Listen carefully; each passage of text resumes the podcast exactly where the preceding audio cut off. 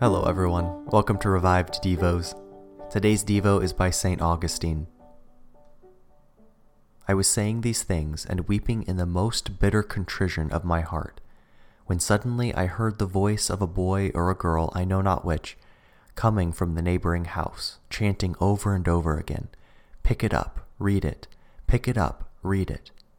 Immediately I ceased weeping and began most earnestly to think whether it was unusual for children in some kind of game to sing such a song, but I could not remember ever having heard the like.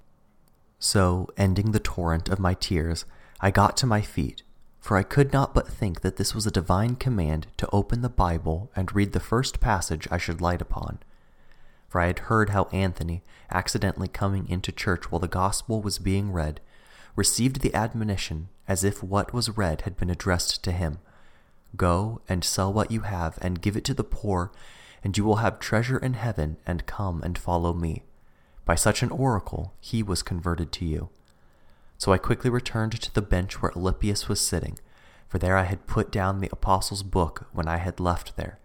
I snatched it up, opened it, and in silence read the paragraph on which my eyes first fell. Not in rioting and drunkenness, not in clamoring and wantonness, not in strife and envying, but put on the Lord Jesus Christ, and make no provision for the flesh to fulfill the lusts thereof.